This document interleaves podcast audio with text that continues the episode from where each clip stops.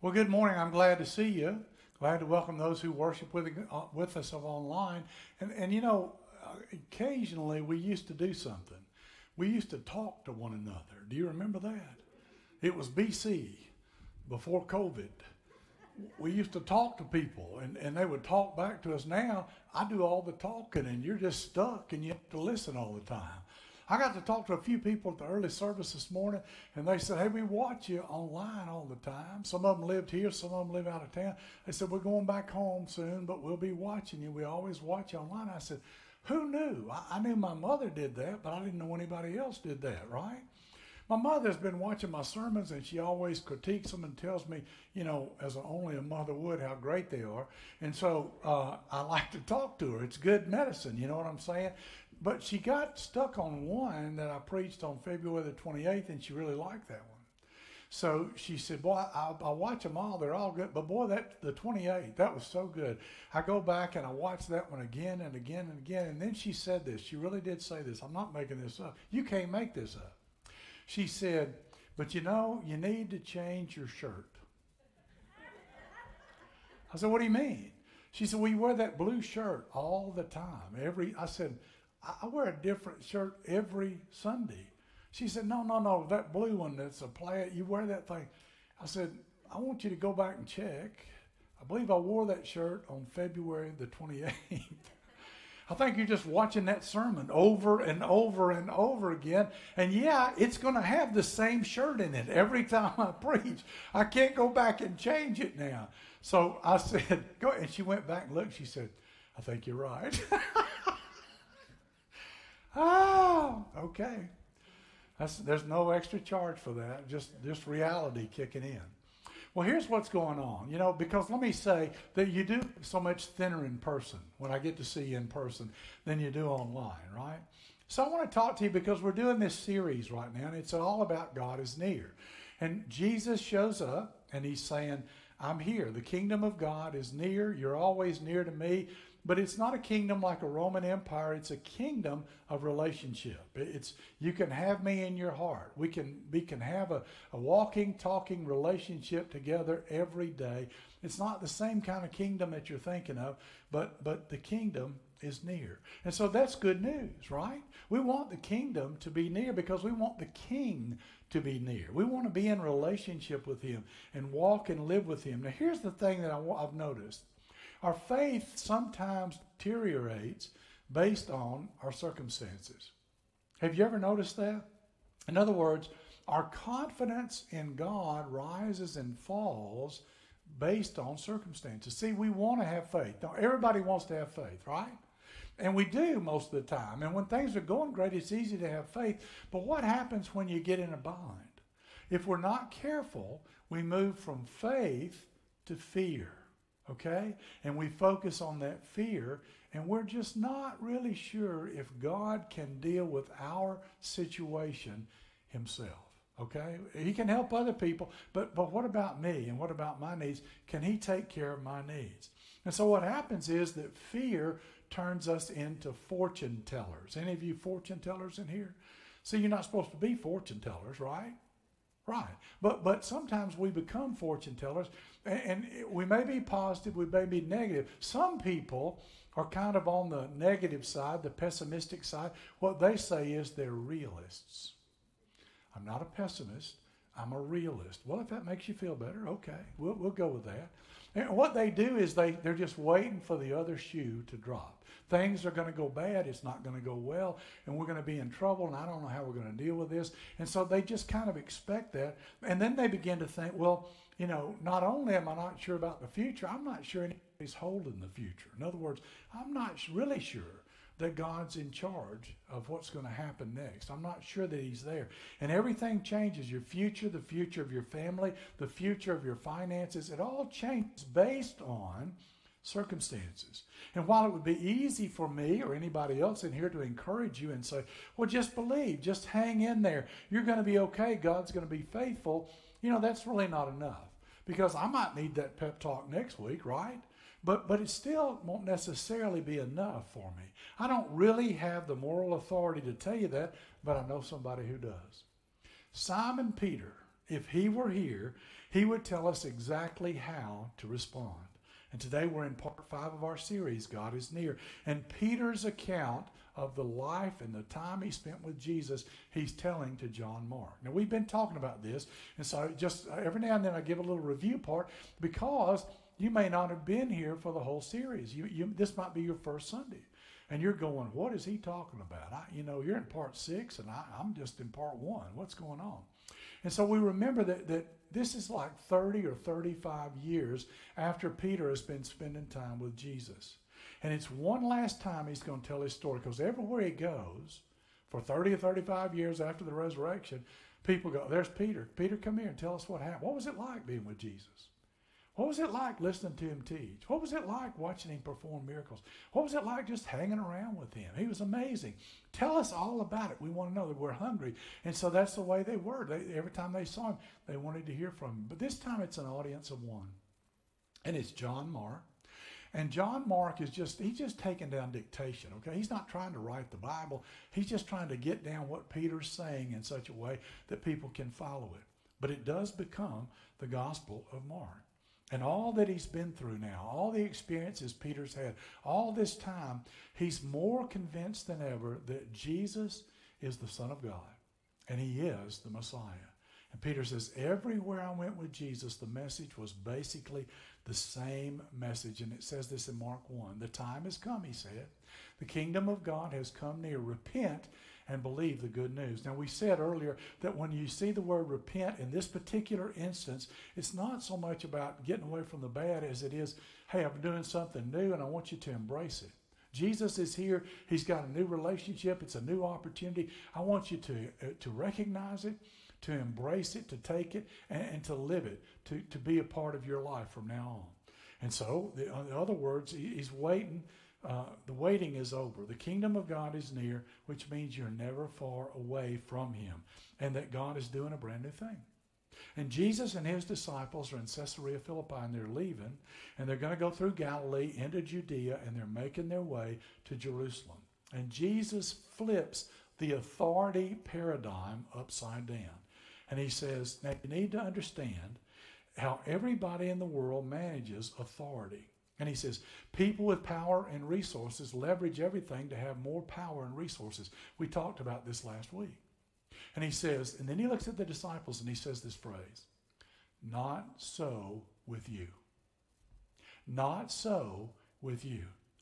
In other words, you know, the way Jesus looks at people is not people to use, but people to bless, people to make a priority, people to help and he says, you know, the world is going to look at you and they're going to try to figure out how they can be powerful and, and, and leverage resources over you. He said, but not so with you. You're going to make my kingdom and my people a priority. And the world is going to sit up and take notice when you do that because it's so different from the world. The world's trying to take advantage of you. The, that's why people try to scam you all the time. The world is trying to do things their way. They're trying to get ahead. They're trying to make life better for them. They don't really care about other folks. They don't really care about the kingdom of God. They don't know any better. They don't even know how that works. But God says, you know what? Jesus is saying, not so with you. You're a not so with you person. You just look at things differently and it makes a difference. And, and so he says, not so with you. That's not the kind of kingdom I've come to establish, and that's not the kind of king I am. And even the Son of Man, he says, did not come to be served, but to serve. He lived that example, and he taught us, I want you to learn to do that. You didn't come to be served, you came to serve. And when we serve other people, it gets their attention. When we serve them and love them and put them first, then they're amazed. And then he says this, and this baffles them. Because here's what's going on. He said, The Messiah is here. The Son of God is here. I'm making the announcement. The kingdom is near. And they're all fired up. And then he says this, okay? And to give my life a ransom for many. And that, they don't understand that at all. Wait a minute. Wait what are you talking about? Give your life? Well, you've just announced your kingdom. You're the Messiah. You're finally here. We're finally going to have the guy we've been waiting for. And now you're talking about dying for other people? Well, the Messiah can't die, can he? That's what they're thinking. How, how does that work? I mean, what will we do if you leave? How, how are we going to go forward? And this was just a part of what they couldn't understand. And as they near Jerusalem, there's this Galilean Passover group of pilgrims on their way to celebrate the Passover in Jerusalem. And there are rumors everywhere that Jesus has actually raised a man from the dead, Lazarus, which he has done, and he's healed the blind man, Bartimaeus. We talked about that last week. In fact, Bartimaeus, once he got healed and he got his sight, what did he do? He said, Okay, thanks, I'm good. I'm going to go home and put my feet. He says, I'm following that guy. I want to be around him. I was blind and now I can see. I want to know where he's going. I just want to listen to him. I just there's something special about him. Nobody else could do that. And now I can see and I want to spend time with him. And so he's joined the crowd. He's going, let me tell you what he did for me. And other people are going, well, let's follow him too, right? And then it goes on in Mark 11, it says, Many people spread their cloaks on the road, while others spread branches they had cut in the fields. This is as Jesus is passing by, right? And those who went ahead, it says, and those who followed shouted, Hosanna, blessed is he who comes in the name of the Lord. And then it turns political. It says, Blessed is the coming kingdom of our father David. Hosanna, highest heaven.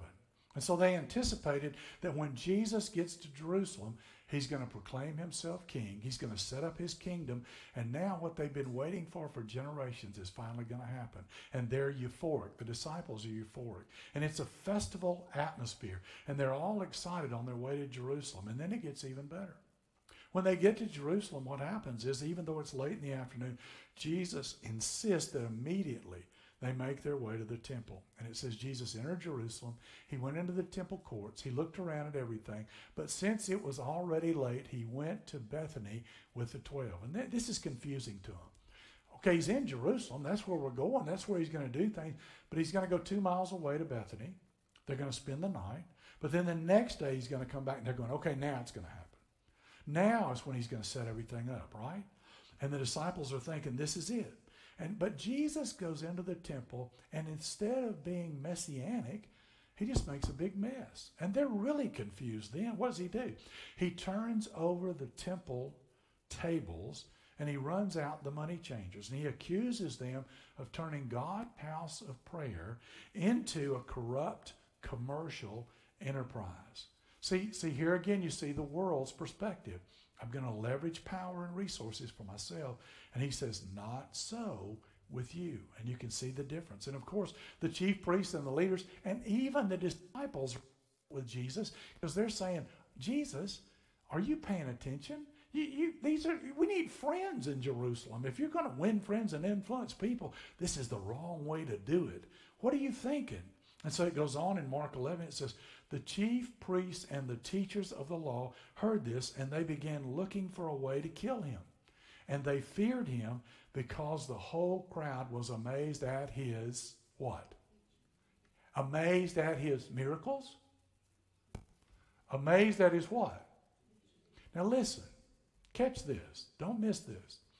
If you had been around Jesus and you'd watched a blind man get his sight for the first time in his life, wouldn't you be impressed? He'd have my attention. I want to follow that guy, right? But that's not what impressed these folks. It was his teaching. Why? Because they were the religious leaders. They were the people who were the authorities of the day.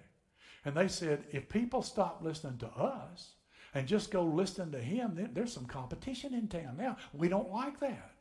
And so, what are we going to do about it? We got to get rid of this guy because he's just going to take away all our business. He's messing everything up, right? And once again, Jesus leaves the city and he goes outside the city and spends the night. And the next day he comes back to the temple. And now the leaders are ready for him this time. They're ready to ambush him. And he responds with a parable telling them that they are the villains, which makes them even more angry at him. And then in Mark 12 it says this the chief priests and the teachers of the law and the elders looked for a way to arrest him because they knew he had spoken the parable against them. But they were afraid of the crowd. So they left him and they went away. And Jesus continues to teach on the Temple Mount. And so the Pharisees and the Sadducees come up with more trick questions. They're always trying to trick Jesus, always trying to trap him, always trying to put him in the corner, right? So they can win. They, they're trying to outsmart him. And so the, the Pharisees go first. It's their turn first, right? And in Mark 12, they say this Teacher, we know that you're a man of integrity. You aren't swayed by others because you pay no attention to who they are, but you teach the way of God in accordance with the truth. And then goes on and says, Is it right to pay imperial tax to Caesar or not? Should we pay for it or shouldn't we pay for it?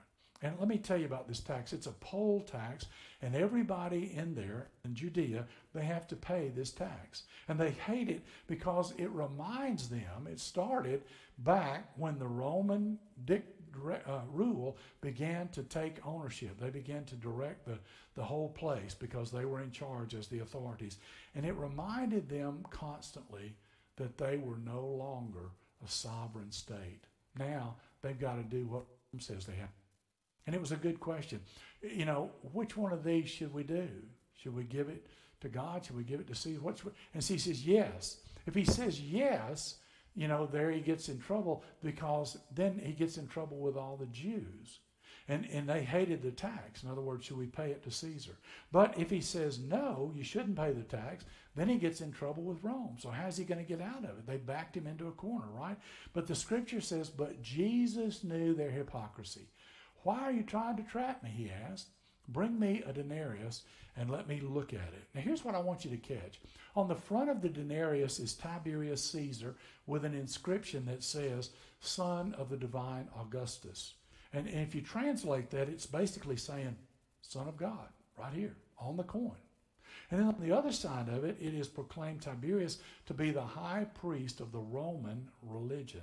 So everything about this coin was offensive to Jewish people. And Jesus says, Bring me the coin. And they brought him the coin, it says. And then he asked them, Whose image is on this? And whose inscription? Now, here, I want you to catch this. Jesus is so wise. And he's saying, You're not supposed to have any graven images because of the Ten Commandments, right? Well, reach in your pocket and give me one. He's showing them up. He's making them give him the coin that they've been asking about, and he can say, and by the way, you're not so good at following the law yourself, are you? And he gets the coin, and he holds it up, and he looks at it. And, and they're just amazed, and they bring it to him. The Pharisees know that they're not supposed to have or worship any graven images, but they have to. And he says, Who's on there? And they say, Caesar's. Caesar's name is on there. And then Jesus said to them this Give back to Caesar what is Caesar, and to God what is God's. And they thought they had him backed in a corner. And he just blew them out of the water.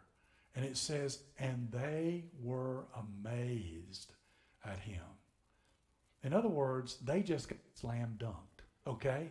The Pharisees went up to bat and they struck out. This was their shot at trying to get Jesus, and they blew it. So what do they do? Well, they go off and lick their wounds and mope and say, okay, we didn't do very well, your turn.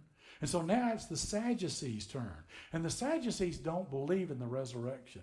The, the Pharisees do, but the Sadducees don't. And so they come up with this ridiculous hypothetical situation. They say, okay, let's say a guy got married he and his wife are married. The guy dies. Then the guy's brother marries his wife, okay, after he's dead. So when they're in paradise, after they die, go to heaven, then, then whose wife will she be in eternity? Who will she belong to? And so Jesus looks at them and said, You hadn't read your Bible. You haven't read Moses. And then he does something equally brilliant. He t- the verb tense to show the absurdity of their view of the afterlife. And it's no surprise that from there on, no one dares to ask him any more questions. In other words, the Sadducees choke too. They strike out too, and they go, okay, we're going home now. we blew it. We tried. We thought we had him. We couldn't do it. And Jesus and the 12 decide that they're going to again leave the temple and the city. And what happens next is extraordinary because it says in Mark 13, as Jesus was leaving the temple, one of his disciples said to him, Look, teacher, what massive stones, what magnificent buildings. And Jesus said, Do you see those buildings? Not one stone will be left on another. Every one of them will be thrown down. Now, here's what's happening They're looking from the Mount of Olives at the temple, and they're looking at this magnificent structure. And we're talking about a 37 acre plaza, okay? And as they look at this, he says, every one of these stones that's extraordinary structure is going to be thrown off the plaza. And the disciples are thinking, not even an earthquake can do that. And Jesus goes on from the Mount of Olives. He looks back at the city, and, and he, they said, What do you mean? Not every single stone will be left on top of another. And Jesus predicts the destruction of Jerusalem and the Jewish temple, and none of the disciples even understand what he's talking about. But 40 years later, the Roman legions got into the city of Jerusalem and they tore down the temple. They lit everything on fire that would burn. And then Titus, who was in charge of the legions at the time, used slave labor, Jewish slave labor, and they tore down every single stone of the altar and the temple and everything there. And they dragged those stones over to the edge of the plaza and they threw them off. And his prediction became a reality. It actually became true. And Jesus says this to them. Here's why this is important. Because Jesus has said earlier, there's something greater than the temple here. See, when you look at the temple, you think of God, right? And he's saying, I'm here. I'm God. I'm the Son of God. I'm right here. This temple will only have a certain shelf life in the world, and it'll go away. I'll still be here. And your relationship with me is one you can have forever. And there will come a time when the temple will be obsolete. Something greater than the temple has arrived. The kingdom of God is near because the king is in town. In other words, it's not just about going to church anymore. It's about having a relationship with me every day, day in and day out. And it was a place where the Spirit of God was about to inhabit the followers. And what was left was a king to ratify. All he had to do was ratify this new arrangement between himself and mankind. So, what happens next? In Mark 14, it says, Now the Passover and the festival of the unleavened bread were only two days away. And once again, they're back outside the city, and the disciples come to him and they say this to him. On the first day of the festival of unleavened bread, when it was customary to sacrifice the Passover lamb, Jesus' disciples asked him, where do you want us to go to make preparations for you to eat the Passover? Now, they don't know it, but Jesus has already made secret preparations for that. And so this is what he says Go into the city, and you'll see a man carrying a jar of water. Follow that man, he'll take you to the place where we're going to celebrate the Passover. Now, what's unusual about that? Who carried jars of water in that day? Women. Women. You didn't see men carrying jars of water. So when you go into town, sure enough, there's a guy carrying a jar of water. They go, must be him. Not any other guys carrying water. And so they follow him and they go to that place. And now they're making preparation for the Passover. And they, they get there and they are amazed at what happens. And in Mark 14, it says, When evening came, Jesus arrived with the 12. Why did he wait till evening? Because if he went in during sunlight, all the throngs of people would come and just mob him, and he wouldn't be able to go and do what he's about to do. And it's important that he goes and does this. And so they go into the city after sunset. And then what happened in Mark 14, it says this While they were eating, Jesus took bread, and when he had given thanks, he broke it and gave it to his disciples, saying, Take it, this is my body. And then also from there, he took the cup, and when he had given thanks, he gave it to them, and they all drank from it. This is my blood of the covenant, which is poured out for many, he said to them. And it becomes evident that he's saying the Passover is all about me. I want you to realize that it's about this relationship we have. And it would be weeks before they would understand the significance of that. And while they were delighted to be close to Jesus and see him proclaiming himself the Messiah, then Jesus seems disturbed because he knows what's coming. And eventually they leave the upper room and they make their way to the Garden of Gethsemane where Jesus prays. And they hear in the distance and they see a disturbance and they see Judas leading the temple guard to arrest Jesus. And you remember that Peter is so impetuous, he gets up and he chops off the guard's ear. Jesus picks it up and reattaches the guy's ear to his head. Now, look, if you're the temple guard and Peter has just chopped your ear off and Jesus has picked it up and put it back, you still going to arrest him? I'm going, okay, I'm done. Thanks. That's good. I'll just follow you now, right? I mean, nobody else could do that, could they? You'd be pretty grateful, wouldn't you? And so, but that's what they do. But Jesus says to them, Am I leading a rebellion? said Jesus. That you have to come out with swords and clubs to capture me? Every day I was with you, teaching in the temple courts, and you did not arrest me.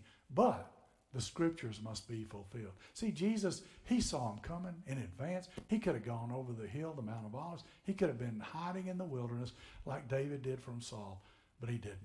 The disciples went to sleep. If they'd been awake, they'd probably try to pick him up and carry him out of there, but they fell asleep. He couldn't keep them awake. And then the crowd comes, and he sees the torches. He knows what's happening, but he knows, uh, Father, let this cup pass from me. Nevertheless, your will be done. And then Peter makes a decision he'll regret for the rest of his life. Peter lost hope. And it says, Then everyone deserted him and fled. And clearly, Jesus, he wasn't the king that he said he was going to be. He, he wasn't the Messiah. There would be no kingdom. It's just human nature for us to assume the worst about God when our circumstances are the worst. If you're here today and you got bad circumstances, sometimes we think God can help everybody else, but he can't help me. God could do everything else, but he can't take care of this. I'm here to tell you today, I get tested on what I preach. I'm here to tell you today, God can do anything he wants to do. You can count on it. You can believe it. And all we have to do is surrender to his perfect will. And in that dark moment when God seemed so distant and so far away, and still he was actually close and he was more active than he had been in centuries. And Peter would say, I would give anything if I could just go back and have that time over again. If I could just go back. Because Jesus said, You're going to deny me three times. He said, I'll never do that. He turned around and did it. You know how you feel when you mess up? You know how you feel when you sin? And the first thing you want to do is you want to get to God and say, I'm sorry. I'm sorry. I blew it. I don't know why I did that. I wanted to do this. It's like Paul. I don't know why I do the things I don't want to do, and I don't do the things I want to do. We're human, and that happens to us. And it, it said in, in the previous sermons, it kept talking about Peter and the disciples. Peter and the disciples. You know why I think they delineate that? Because Peter was the one who denied him. And Peter was the one who wanted to get to him when he was resurrected and say, let's make things right. Please forgive me. Let's get this straightened out. It's just killing me. And I want to get it right with you. And it's fascinating because the men who abandon Jesus become the same men who will risk their lives, ensuring that you and I know for certain that the, the kingdom is near because the king is near. And because of what happens next in the story, everything that stands in the way between you and me knowing and experiencing God, all that's been removed. Would you like to know what happens next? Well, you're going to have to come back next week because we're out of time. I, I can't, don't beg, don't beg. I can't stay forever. You come back next week and I'll tell you some more. Don't miss part six of God is near. Let's pray. Thank you, Lord. Thank you. Thank you for being near. Thank you for rising above our circumstances. Thank you for being a God who cares about the details of our lives. Thank you for being faithful to us even when we're not faithful to you. Forgive us, Father. Cleanse us from all unrighteousness. Don't just save us for ourselves, but save us so that we might be your instruments so that we might be your leaders, so that we might be your witnesses. Because, Lord, we want a lost and dying world to not only know about you, but to embrace you. We pray in your Son's name. Amen.